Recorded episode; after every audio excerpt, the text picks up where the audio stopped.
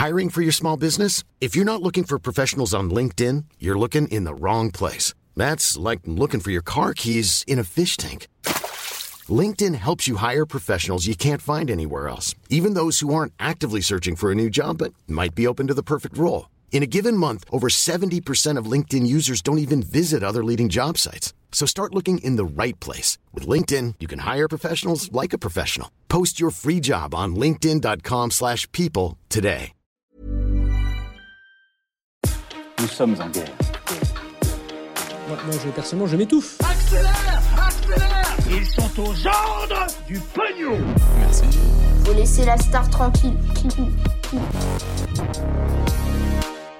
L'arnaqueur de Tinder et les risques liés aux applications de rencontres, Eric Zemmour qui veut construire un mur, une baisse importante des contaminations en France ou encore une élue américaine qui confond Gestapo et Gaspacho. Quel programme? Salut c'est Hugo, j'espère que vous allez bien et comme chaque jour du lundi au vendredi, on est parti ensemble pour un nouveau résumé de l'actualité en moins de 10 minutes. Au passage, hier j'ai eu la chance de rencontrer un grand sportif et pas des moindres puisque c'est euh, le pilote de Formule 1 Pierre Gasly. Ça s'est passé en fait dans le cadre de euh, l'interview de mon mon émission euh, Mashup qu'on fait euh, chaque mercredi soir euh, en direct sur ma chaîne Twitch. Vous étiez donc nombreux à suivre ça en direct, mais pour voir la rediffusion, si jamais vous l'avez raté, eh je vous mets en description et en commentaire épinglé le lien vers la chaîne YouTube de Mashup. Sachant que d'ailleurs, l'émission Mashup est désormais aussi disponible en podcast. Alors pour l'instant, c'est uniquement sur Spotify. Vous tapez Mashup les actus pour la première partie et Mashup l'interview pour la seconde partie. Pour les autres applis de podcast, ça va arriver dans les prochains jours progressivement euh, mais donc euh, voilà, là aussi je vous mets des liens en description. Et au passage, c'est une interview, je pense, qui va vous intéresser, même si vous n'êtes pas forcément fan de Formule 1, puisqu'il y a plein d'enseignements. C'est toujours l'objectif avec ce format euh, d'interview, d'avoir des enseignements pour tout le monde. Donc voilà, j'espère vraiment que ça va vous plaire. En tout cas, c'était un vrai plaisir de pouvoir avoir cet échange avec Pierre Gasly. On commence donc avec le premier sujet. Je voulais qu'on revienne sur un documentaire qui fait beaucoup parler quand même en ce moment. C'est L'arnaqueur de Tinder. C'est sorti sur Netflix la semaine dernière et ça met en lumière les potentiels risques liés aux applications de rencontres. Alors l'arnaqueur du Tinder, qu'est-ce que c'est? Je vais pas tout vous spoiler, mais c'est donc un documentaire qui euh, retrace l'histoire vraie de Shaimon Eyout, un Israélien d'une trentaine d'années, qui sur Tinder se faisait passer pour un certain Simon Leviev, le soi-disant fils d'un riche russo-israélien, le tout donc pour retirer un maximum d'argent à ses matchs sur l'application. Pour séduire ses victimes, en fait, il mettait en place tout un stratagème en offrant aux femmes à qui il parlait des cadeaux très chers, des voyages en jet privé ou encore des nuits dans des hôtels 5 étoiles.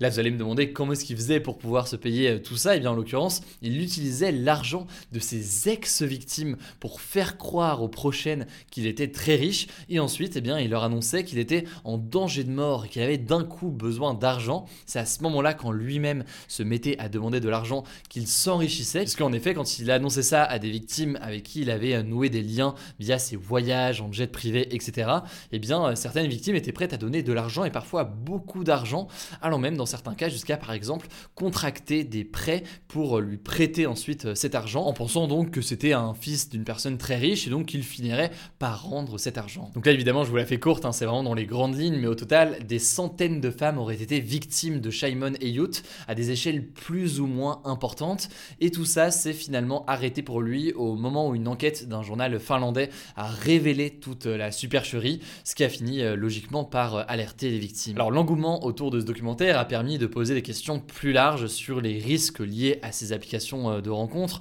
des applications qui ont vraiment explosé en termes d'utilisation avec la pandémie, les confinements, etc., etc.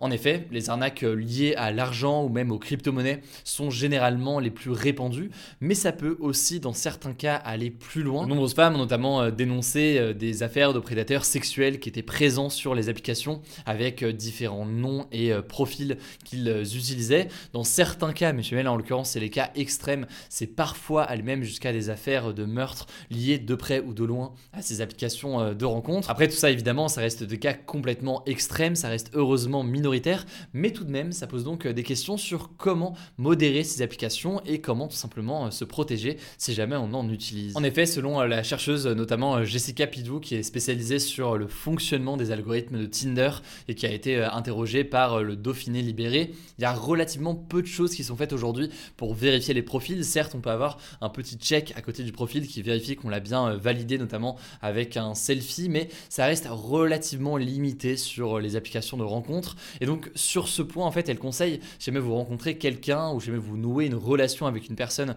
rencontrée sur une application, de conserver eh bien, une trace de la personne, si possible, en dehors de l'application, comme un numéro de téléphone. Comme ça, si euh, demain, eh bien, cette personne supprime son profil ou euh, la conversation, eh bien, vous avez quand même une trace si besoin, euh, au cas où il se passe quelque chose. D'ailleurs, ce compte de Shimon Elliott n'a jamais été supprimé de Tinder malgré tous les signalements, et ce n'est qu'après la diffusion de ce documentaire par Netflix que Tinder a fini par assurer que tous ses comptes avaient bien été radiés de l'application. C'est donc en tout cas un documentaire qui est très prenant, mais qui est aussi donc un appel à la vigilance. L'idée, c'est pas de dire n'utilisez pas du tout d'application de rencontre, etc. pas, mais simplement eh bien, de garder en tête qu'il faut faire attention aux gens qu'on peut rencontrer en ligne. Ça peut paraître un peu basique dit euh, comme ça, mais c'est une illustration assez euh, forte. en tout cas, je me voulais en savoir plus sur ce documentaire. Je vous mets comme d'habitude un petit lien en description. Alors, dans le point euh, présidentiel aujourd'hui, deux informations. D'abord, première information, Éric Zemmour a proposé hier sur BFM TV de construire un mur aux frontières de l'Europe pour empêcher les migrants d'entrer illégalement en Europe. Et ce mur serait, selon lui, financé par l'Union européenne. Cette proposition a beaucoup fait réagir, notamment sur sa faisabilité réelle. Et elle fait notamment penser à la proposition de Donald Trump, l'ancien président des États-Unis, qui avait euh, commencé à construire un mur à la frontière avec euh, le Mexique plus ou moins pour les mêmes raisons. Quant à la deuxième information, très très rapidement, euh, l'ancien ministre sous Nicolas Sarkozy, Eric Woerth, a annoncé euh, qu'il allait soutenir le président de la République, Emmanuel Macron, euh, pour sa réélection, et non pas donc la candidate du parti de droite, les Républicains, Valérie Pécresse. En l'occurrence, ça a irrité pas mal de monde du côté du coup de l'équipe de campagne des Républicains, et lui de son côté justifie sa décision en disant que la France a besoin d'un président expérimenté dans un contexte où le pays traverse plusieurs crises, et que selon lui, eh bien, ça passe par Emmanuel Macron. On continue avec euh, les actualités en bref et on commence heureusement avec une plutôt euh, bonne nouvelle. Moins de 200 000 cas de coronavirus euh, en moyenne ont été enregistrés sur les 7 derniers jours en France. C'est une première tout simplement depuis un mois. Du côté des hôpitaux, le nombre de patients hospitalisés et en soins critiques est également en légère baisse ces derniers jours. La situation sanitaire semble donc s'améliorer en France et évidemment on continuera de suivre ça. Deuxième information en France, le convoi de la liberté donc ce mouvement qui a débuté euh, ce mercredi euh, dans le pays et qui est inspiré du mouvement lancé au Canada contre les mesures sanitaires, a été interdit par euh, la préfecture de police de Paris.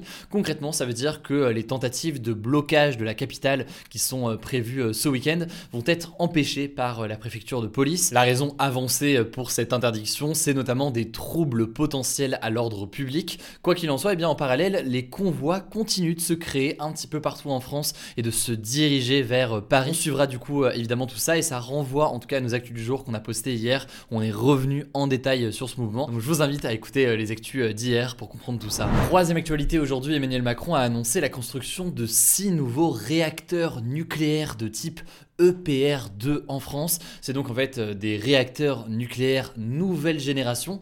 Ce qu'il faut retenir donc, c'est que le gouvernement veut vraiment miser sur le nucléaire dans les années à venir pour eh bien, la production d'électricité. Et c'est un choix qui est contesté, qui n'est pas partagé du tout par euh, tout le monde, puisqu'on a notamment plusieurs candidats à la présidentielle, notamment à gauche, comme Jean-Luc Mélenchon ou encore Yannick Jadot, qui souhaitent que la France sorte progressivement du nucléaire. Autrement dit, le sujet du nucléaire va être l'un des éléments principaux de cette euh, campagne présidentielle en matière euh, de débat.